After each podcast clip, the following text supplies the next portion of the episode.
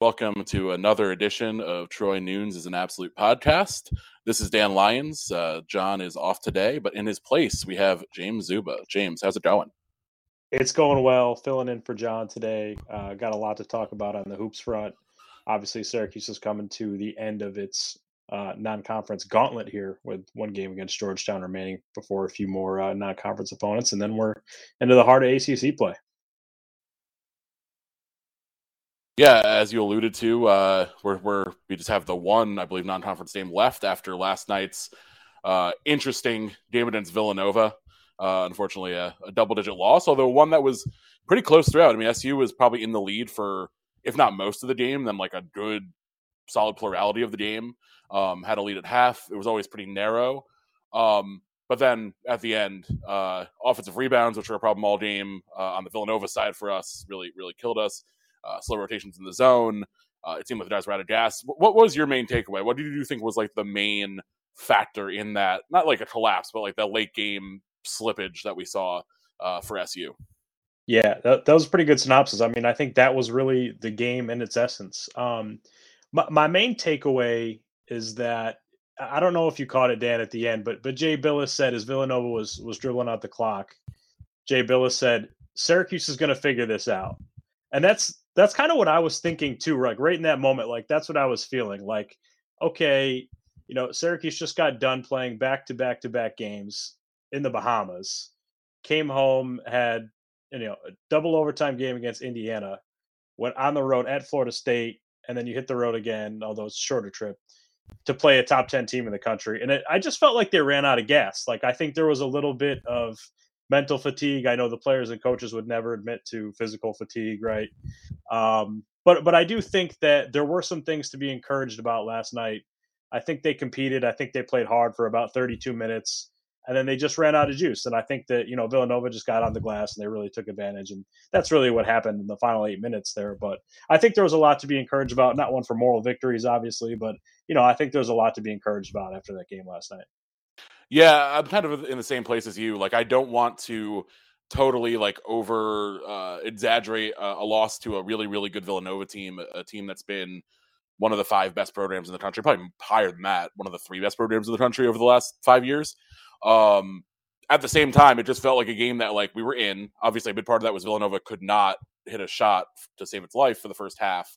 Um, but then uh, to see it slip away was, you know, it's tough. It's it's a it's a rival slash former rival. It's a you know it was a chance for like what really would have been like a kind of a season resetting victory. Um, obviously, the Indiana and the Florida State wins are nice, but Villanova number six would have been a whole other thing. Um, you mentioned just kind of like the team running out of gas. It, it's it's tough because like obviously we we kind of think of the zone as something that allows players to conserve energy a little bit, and at its best, it's hmm. like you know they still have to play really hard, but um, it's like a it's an excuse slash explanation for why Boeheim plays this really short rotation. Are, are you concerned long term about the you know we're already down to like kind of that six and a half man? Uh, do you think that that's a sustainable model, especially if we have these struggles from from the guys off the bench like Frank, who you know plays a couple minutes, and and Benny, who you know his role is really still getting carved out? No, no, they absolutely have to get the bench going. I think that was one of my biggest takeaways from the game. Is well, one, they can't get beat on the boards like that. But two is they have to find a way to get some of these guys going. Chief, chief among them is Benny. They, they've got to get him going um, somehow, some fashion, some way. They got to get him going. I think the catch 22 with the schedule is that for, for he's trying to win games, obviously, and he's he, you know, that's his job. His, his job is to try to win games. And Jimmy's a little bit more mature and developed right now from the forward spot. And obviously, we saw what he did against Villanova. Um, he was probably the you know the biggest bright spot of the game was was Jimmy Boeheim scoring and Syracuse just kind of going to that baseline runner, getting him the ball and going one on one and taking advantage of matchups. But I, I think with, with Benny, you know, he's a freshman coming in. He's obviously very talented. They've got to find a way to get him going to the rim. Um, when he's gotten the ball on offense, he's really settled for his jump shot a little bit, just trying to, you know, like call his own number and get like get himself going a little bit. But he's got to get going to the rim. And I think this this stretch in the schedule is a really good time to get him uh, some more minutes here when you when you think about Georgetown coming up this weekend, and then the two more non-conference games against Lehigh and Cornell. I think Symir has shown you some things in spots. I think Frank has shown you some things in spots. I think there's a little more more meat on the bone that they you know they're going to play a little bit better as the season goes along. But they've got to find a way to get Benny going for sure. Yeah, I, have said it the last couple weeks. Like, if this was if this was me, if I was running the show, I'd almost just be kind of forcing Benny minutes. Like, I, I think the key for this team because the athleticism is such an issue and like kind of a rare thing for Syracuse. The athleticism is usually not the main issue for the team, but this year I think it is. Benny's so clearly that top end athlete that we're missing. Um, I would almost if I was if I was Jim, uh, and for so many reasons I'm not. Um, I would almost be like, hey, let's just let's let's drill down. Let's get Benny in the game for like at least 18 minutes, especially in these next two against Georgetown and Lehigh, um, and, and try to find something because uh, it, it, you know I feel like to get through the ACC to compete with some of the other teams, and I know the ACC is down, but to really compete for an NCAA tournament, like you need to have Benny Williams as an integral part of the rotation. Um, I don't know how you feel about that. How you know yeah. if you think that because I know Jim's nature is to try to win all of these games, and I get that. But I almost feel like it's you know it's worth giving up like a weird half to just like get Benny out there and comfortable playing. Yeah, it won't make for a good podcast because I agree with you, but I think you're you're hitting on all the points there. Is like long term, what's the what's the weakness of this team right now? Well, it's it's been the defense, and I think the defense has stepped forward a little bit at Florida State and, and at Nova too. I mean, I think it's totally fair to say Florida State and Villanova got some open looks and they just missed them, right? But I think there's also been signs of improvement there as well. But it's still a weakness of this team right now. And the one guy who can really quell that weakness is Benny Williams. I mean, we've seen some of the highlight blocks. He could do that, and I think he's probably your best option at forward in terms of defending. And Cole, Cole's done a pretty good job on the rebounds, but you know certainly Benny would help on the glass as well. So I think for the long term viability of this squad, he's going to serve an important role, kind of limiting those weaknesses a little bit. Um, and, and I would point out today too, he did say on the radio like he's he's not transferring. He said he's going to fight through it. And um, I actually interviewed him after the, the Indiana game. I didn't do anything with the interview just because there wasn't an obvious storyline. But in, in talking with him, I just said, you know, How, how's it going for you? And he kind of came back with, you know, I'm just kind of, you know, figuring it out. And I said, I, I followed it up with, you know, is there a learning curve? And he said, no, there's not really a learning curve. I just, it's just kind of a matter of going out there and doing it.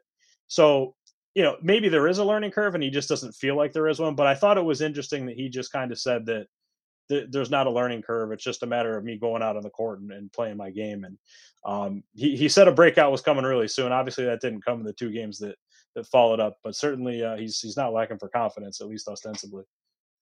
Yeah, I was. Yeah, I was about to, bring that interview up. Um, so you beat me to the punch there. Uh, yeah, I was. I was super encouraged by that. Um, because you know it, it's a very understandable thing for players, especially freshmen, five star players now, to just say like, if I'm going to play a second year in college, I'll do it something else. Obviously, Syracuse had a rash of transfers, and it, and it's hard to blame them. Um, but it was very refreshing to hear Benny say, "I'm going to fight through this," and also very interesting to hear him specifically say that like the Jim Boeheim he signed up to play for is the Jim Boeheim he's getting. Um, because we on the outside of the program, I think justifiably have some concerns about how Boeheim's handled the roster the last couple years. Obviously, losing Kadary last year was was really tough. You know, putting aside what he's done at Seton Hall so far, um, and and hearing uh, another like elite talent who is not getting the playing time he probably expected coming in say like, no, I know what I signed up for. This is it. Like I'm, I'm getting coached the way I expected. It's just on me to to figure it out.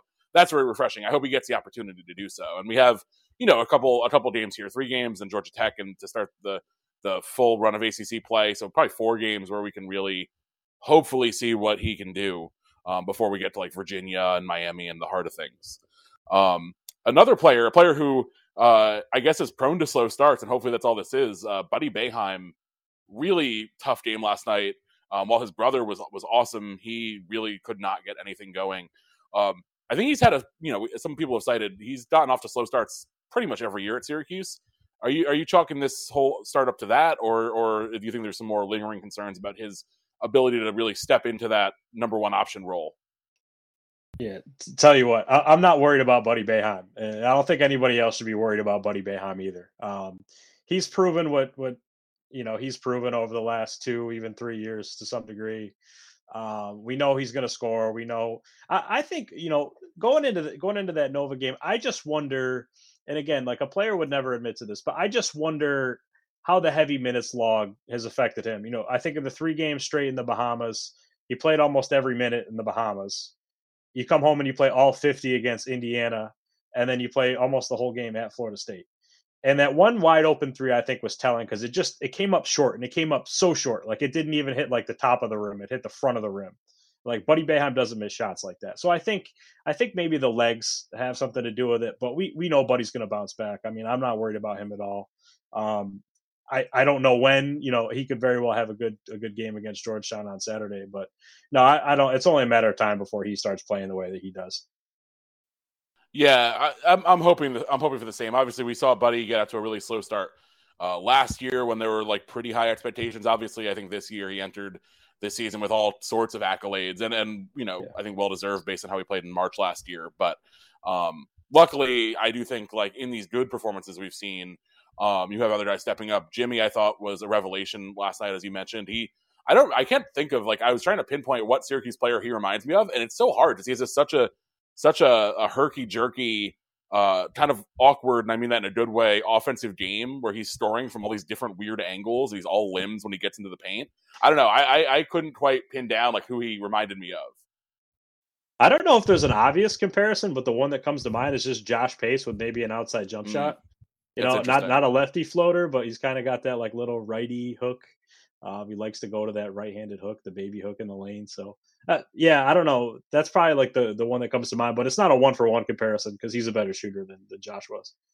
Yeah, the, the baby hook was. Uh, I mean, until it stopped falling at the end, which you know at that point it was kind of desperation time. But yeah. man, if we could keep that going all year, and then and then obviously the other real bright spot.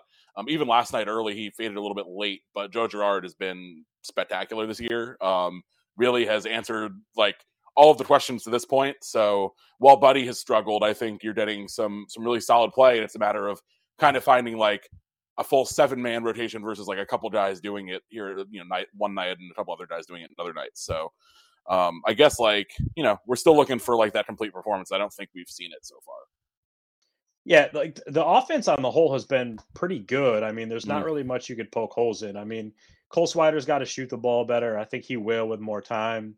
Um, you know, the bench could certainly produce a little bit more in scoring. And the, the only thing you could really say about Joe, like he shot the heck out of the ball so far to start the season, but he's got to cut down on those those turnovers that just are kind of unforced. You know, the one last night where he dribbled off his foot, and the one where he just kind of handed the ball out of bounds. If he could just cut down on those, he's he'd be fine because he's he's playing great um, outside of that. But really, like the offense has been great pretty much on the whole for for Syracuse all year. Yeah, I mean, Joe, it isn't even like the super aggressive you know, unfor- shots he shouldn't be taking. Maybe there's one of those last night, but it's he's really cut down on those. It is like those weird, like literally just dribble the ball off his toe, um, which is not him. Like, but then he also has had like really creative passing. I think he's really gotten better in like every aspect. Um, as you said, though, the defense is, is the more major issue. I'm looking at KenPom after last night. Syracuse is 24th in offense and 147th in defense, which is it's crazy how weird how this team can ping pong from like year to year. Obviously, the offense has been the better better side of things for a couple seasons now. But before we had like a two or three season stretch where the offense, you know, we were scoring 68 points a game and then defense was good. So um, just really interesting how Boeheim kind of lets this thing roll with the players he has uh, for better or worse. Um, yeah, so since we're we're just kind of talking on one game here, the one recent one, let's uh, take it to an early halftime. Um, but before we talk about uh, drinks, of which I think uh, a number were consumed last night, um, we are back partnered up with our friends from Homefield. Homefield has some of the most comfortable, coolest retro college design shirts. There's a, a whole uh, cavalcade of Syracuse shirts for those who have not already purchased the entire line. There's uh, great shirts from others from uh, about every other school you could think of. There's a couple holes, but if you want your Tulane shirts, your your UC Irvine shirts, your uh, sad UConn Husky shirts for some reason, uh, you can go there. And uh, with this uh, through the holiday season, uh, Homefield is running a couple promotions. It's free shipping for orders of $100 and plus, uh, and they are currently doing a 12 days of tees promotion. Um, so you may want to get those ordered soon with the whole holiday shipping concern. Um, because Christmas is just a couple weeks away, and uh, I think we're on the back end of Hanukkah now. So yeah, get those uh, get those out there soon. Um, as for the drinks of the day, uh, I know you know John isn't here to regale us with his uh, many, many California beers. Um, I've had a kind of a light week. I've been working through some uh, stuff I've been sitting on from Treehouse. I'm currently drinking a Julius, which is Jameson C, in my Mets cup. Um, and then a couple of home brews from some friends, but hasn't been a super heavy beer week. I think I also had some stuff from Ithaca last night when I was watching the game. Nice. Uh, what have you been What have you been working on, James? Yeah, I actually have something to share. Uh, on Monday night, I had an Ommegang uh, vanilla smoked porter. It's fantastic. Ooh. It's a limited limited series. I actually picked it up when I went to visit the brewery over the summer, which is fantastic, by the way. If anybody ever gets a chance to go there uh, in Cooperstown, definitely take the visit. But um, not not a huge beer guy, as people on who have listened to me talk on the pod probably know, but uh, definitely tastes of you know vanilla and oak and uh, maybe a little bit of bourbon too. But it is it is heavy, like it's it's a nine percent. So I'm not gonna lie. After I finished one, like I was feeling pretty buzzed after after just one. So I had to cut it off after that. But uh, that, definitely great. That is a that is certainly a winter beer. That is a yes. nice warm. I have not had that. I haven't seen that. Um, I also weirdly have never been to Ommegang. I, I would drink them all the time, especially up at Cuse. Um, I've never been to the brewery. Certainly need to check that off. I've never been to Cooperstown, which is weird as a lifelong baseball fan. So those are two things I definitely need to check off the list at some point. Um, hopefully in the summer because I know Ommegang has a good concert series they do up there. I've always I've always heard great things. Have not been, so I will hopefully uh, do that at some point, and then we'll have plenty to report back afterwards on this podcast. Um, but yeah, thanks for uh, thanks for sharing. I know uh, glad you glad you had the homework ready there. Absolutely, no, it was good timing actually because I didn't even know I was going to come on the pod until you messaged me yesterday. So uh, it's great timing. But yeah, the, the brewery is awesome. Like if you're ever going to Cooperstown, it's a great day trip to go to the Baseball Hall of Fame, and uh, if you could squeeze an Ommegang too, and, and maybe the lake, it's it's definitely worth the trek out there. Maybe not somewhere I'd go this time of year, but in the summer it was, and I, I definitely grabbed a pack of that. So it's a uh, it came in handy for sure.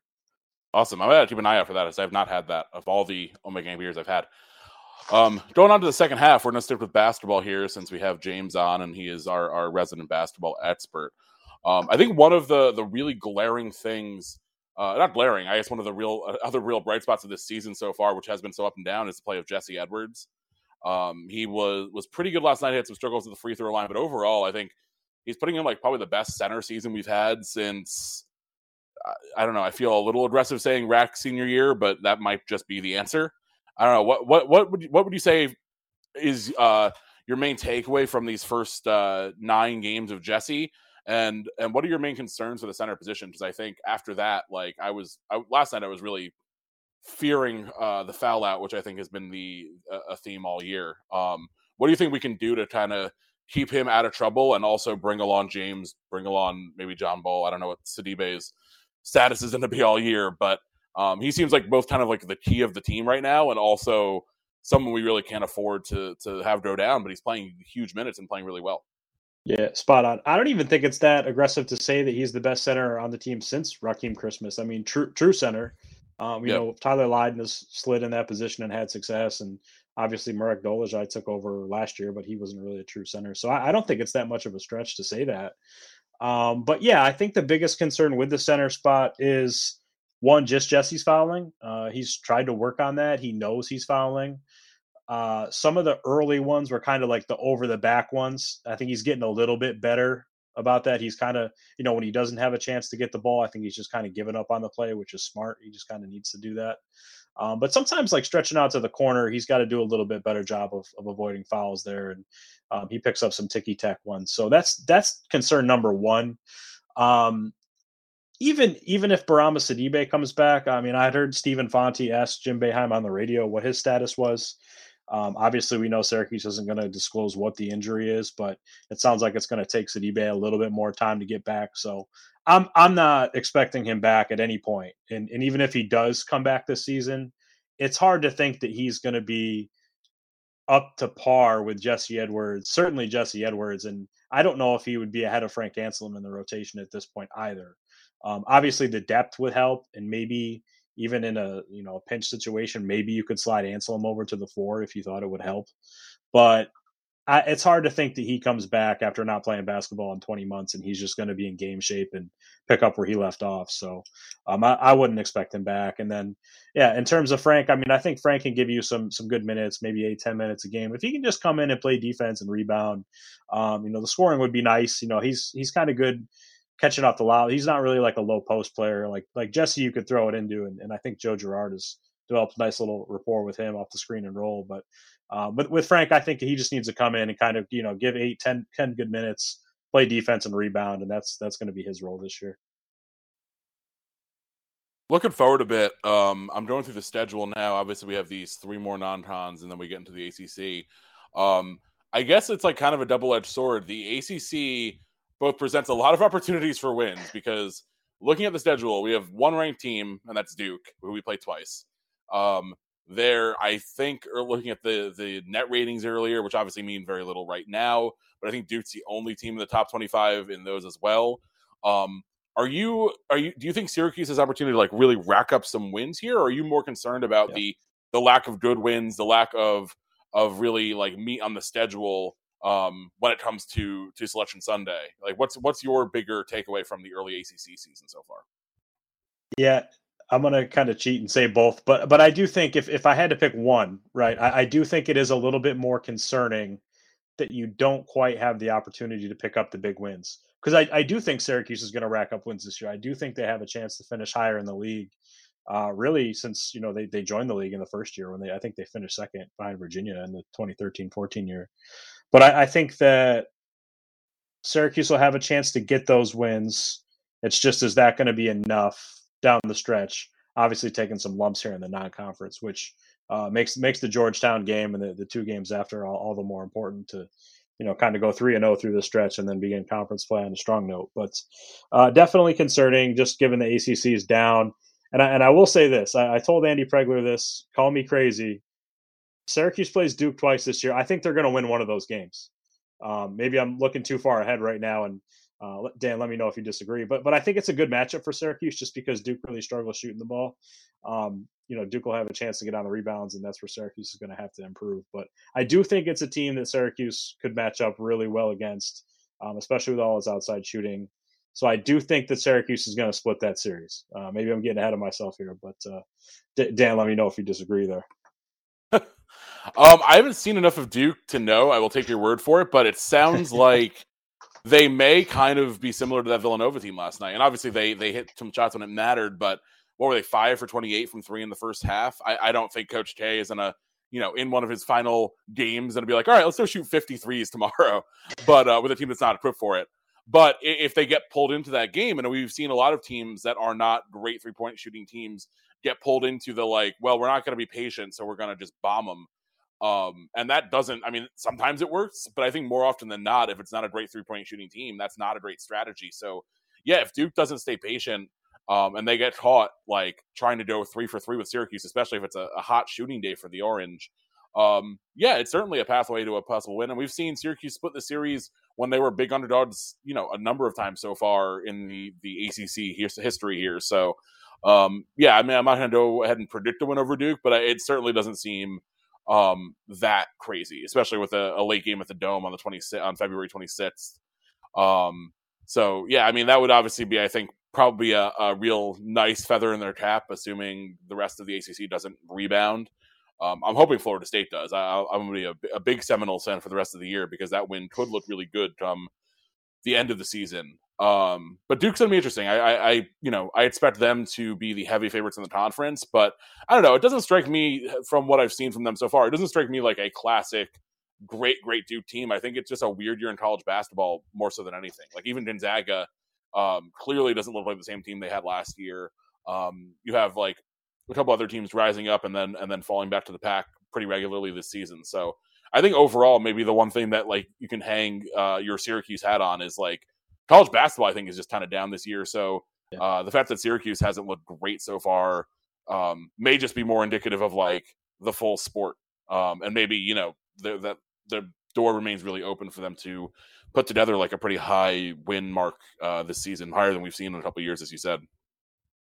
Yeah, th- this is the time of the year where we come in with all the cliches and all the trite things to say about college basketball. But but I do I do think that's true that this might be a year where there are no great teams, and and sometimes that does become overused, and I, I hate saying it, but it, it really does feel like that. You know, Duke already beat Gonzaga, um, and then lost to Ohio State. So, I mean, I think that's just kind of indicative of where we are in college basketball.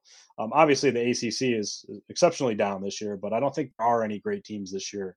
Uh, when you look at you know the the entire landscape, I mean, UCLA looks to be pretty good, but they have already taken on some losses. Um, uh, well, excuse me, one loss to Gonzaga. Um, Purdue Purdue might be the closest thing to the best team in college basketball. If uh, anybody's watched them this year, they look like the real deal. But I, I, do think it's kind of a year where college basketball is down and just anybody can win. It always seems to be the case in college basketball, but especially this year. Yeah, I mean, honestly, that's it's kind of almost like an extension of last year's tournament, where like obviously Gonzaga got to the to the final as the number one seed, but like you know Baylor, while they were really good all last year, it wasn't like they were a super trendy pick to win it all. You had UCLA come out of nowhere. You had the Oral Roberts situation. So, um, you know, in some ways, I think those are some of the most fun uh, tournaments. I don't know that it's always great. You know, I, I, think if you were to ask like the ESPN folks, they probably would say, no, we want some really good teams, please. Um, but you know, the, the, the thing that everyone pays attention to is the tournament. So if we get a tournament out of it, I guess it all it all works out. It works out for CBS at least. Um, moving back uh, to, to wrap things up here quick we'll keep it short tonight since we really only had one game to talk about. Um, uh, we have the georgetown game on on saturday at noon kind of sneaking up on people as we get further and further from the big east years. Uh, georgetown has not looked very good this year. Uh, they're sitting a three and four record. They have losses to dartmouth uh, uh, you know san diego state's respectable. It's a good program. St joe's not your father st joe's. And at south carolina last night uh, they had a, a, narrow win over Longwood before that. They had a comfortable-ish win over Siena and, and American. That's fine. But uh, again, Georgetown, like for as down as Syracuse has been, Georgetown uh, kind of takes a take. They have a UMBC game before they play us, um, so we'll learn a little bit more about them. Uh, what do you see from the Hoyas so far this year, and do you expect this one to be the same frustrating Georgetown game that we get, no matter how good we are and how bad they may be? No, I, I know KenPom, you know, has it as a close game, and Syracuse only winning by one, but I, I just don't see that. Um, especially after you know Syracuse has kind of been battle tested here early. I think they've seen a lot of better teams than Georgetown, and they're they're going to get out of there with a win on Saturday. Uh, but yeah, as you mentioned, I mean Georgetown already four losses, and, and two of them they haven't even really been close uh, with San Diego State and South Carolina. Uh, lost to St. Joe's by three. They don't really do a ton well. Um, I guess they they shoot threes at a decent clip, so I think that'll be a huge key to the game on Saturday. Uh, but they don't shoot it well overall from the field. Um, they turn the ball over a little bit too much. Their defense isn't great. Uh, teams are scoring against them, so I just, I, you know, I won't be totally surprised if Syracuse drops the game, but I do think that you know I'm I'm 95 percent sure Syracuse is gonna is gonna come out of there with a win on Saturday. And uh, you know, I, I know Georgetown made the tournament last year, but I think it was just more indicative of kind of getting hot at the right time and um, you know winning the Big East tournament to get in the field of 68. But I just I don't see it with this Georgetown team this year. I'm I'm not totally impressed with what they've put out. Yeah, I mean it's been a, a tough start for them. Um, as you said, they do shoot the ball fairly well. They're at over thirty six percent from three.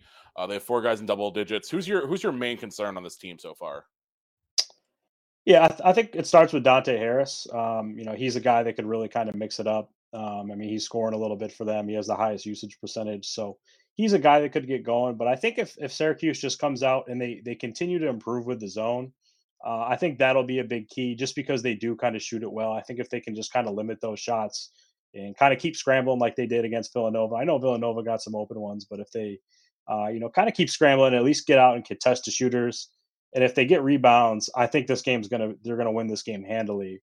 Um, I just think Syracuse is going to be a little bit too much for them on the offensive end, just because um, just because the Georgetown doesn't defend as well. Uh, some of these other teams have. Yeah. So you said handily. Do you have a, a quick off the cuff store prediction for this one? I think Syracuse is going to win by ten. Uh, I think it's going to be All a right. four possession game. I just I don't see it with this Georgetown team. I just know that uh, the Syracuse offense has, has carried the the team through through you know, really these first eight, nine games. Um, and I, I don't think they're going to have too much trouble scoring against this Georgetown team. I, I think for some reason I'm just I'm kind of burned by this series. We just seem to always play them so close, no matter what happens. Um, and it's going to be at Georgetown, which you know isn't usually the the great. I mean, there'll be plenty of Syracuse fans there if I had to guess, but you know their their fans do get up for this one game that we've had every every year or so. Um, I think it'll be slightly closer. I'll take Syracuse by by seven on the road. Um, one of those kind of similar to the Florida State game where it kind of vacillates between like Syracuse is up big and then closes down. But um, I do think they'll pull it out, which will be nice. A nice way to to get into the final legs of the non-conference stretch, even if Georgetown's sitting down on like the mid 100s and KenPom and isn't like a, a huge threat. Right, they're 116, so not great, but not not terrible. They're in like the Nebraska range, which is not generally where you want to be for college basketball or football recently. Um, yeah, I think that's all we have for today. Um, obviously, we will be keeping our eyes on that game uh, before we get to uh, the final couple. We have um, that'll be the only game before John and I talk next weekend or next week. We have Lehigh the following Saturday, so a nice break for the SU uh, team after, as you alluded to earlier, like a really kind of a grind between these uh, the the overtimes and it's Indiana and then that trip to Florida State. Uh, James, do you have any final thoughts here? No real final thoughts. Uh, I'll be down there in DC this weekend covering the game for us, so that'll be exciting. Um, I've done two of these games now, and yeah, as you mentioned, I mean, I think the Georgetown fans really get up for this game. Uh, decent Syracuse crowd, but still, you know, usually a pro Georgetown crowd. So it should be exciting. We'll get all the same storylines as we did, you know, coming into the Nova game with, you know, the old Big East and how these teams need to play every year.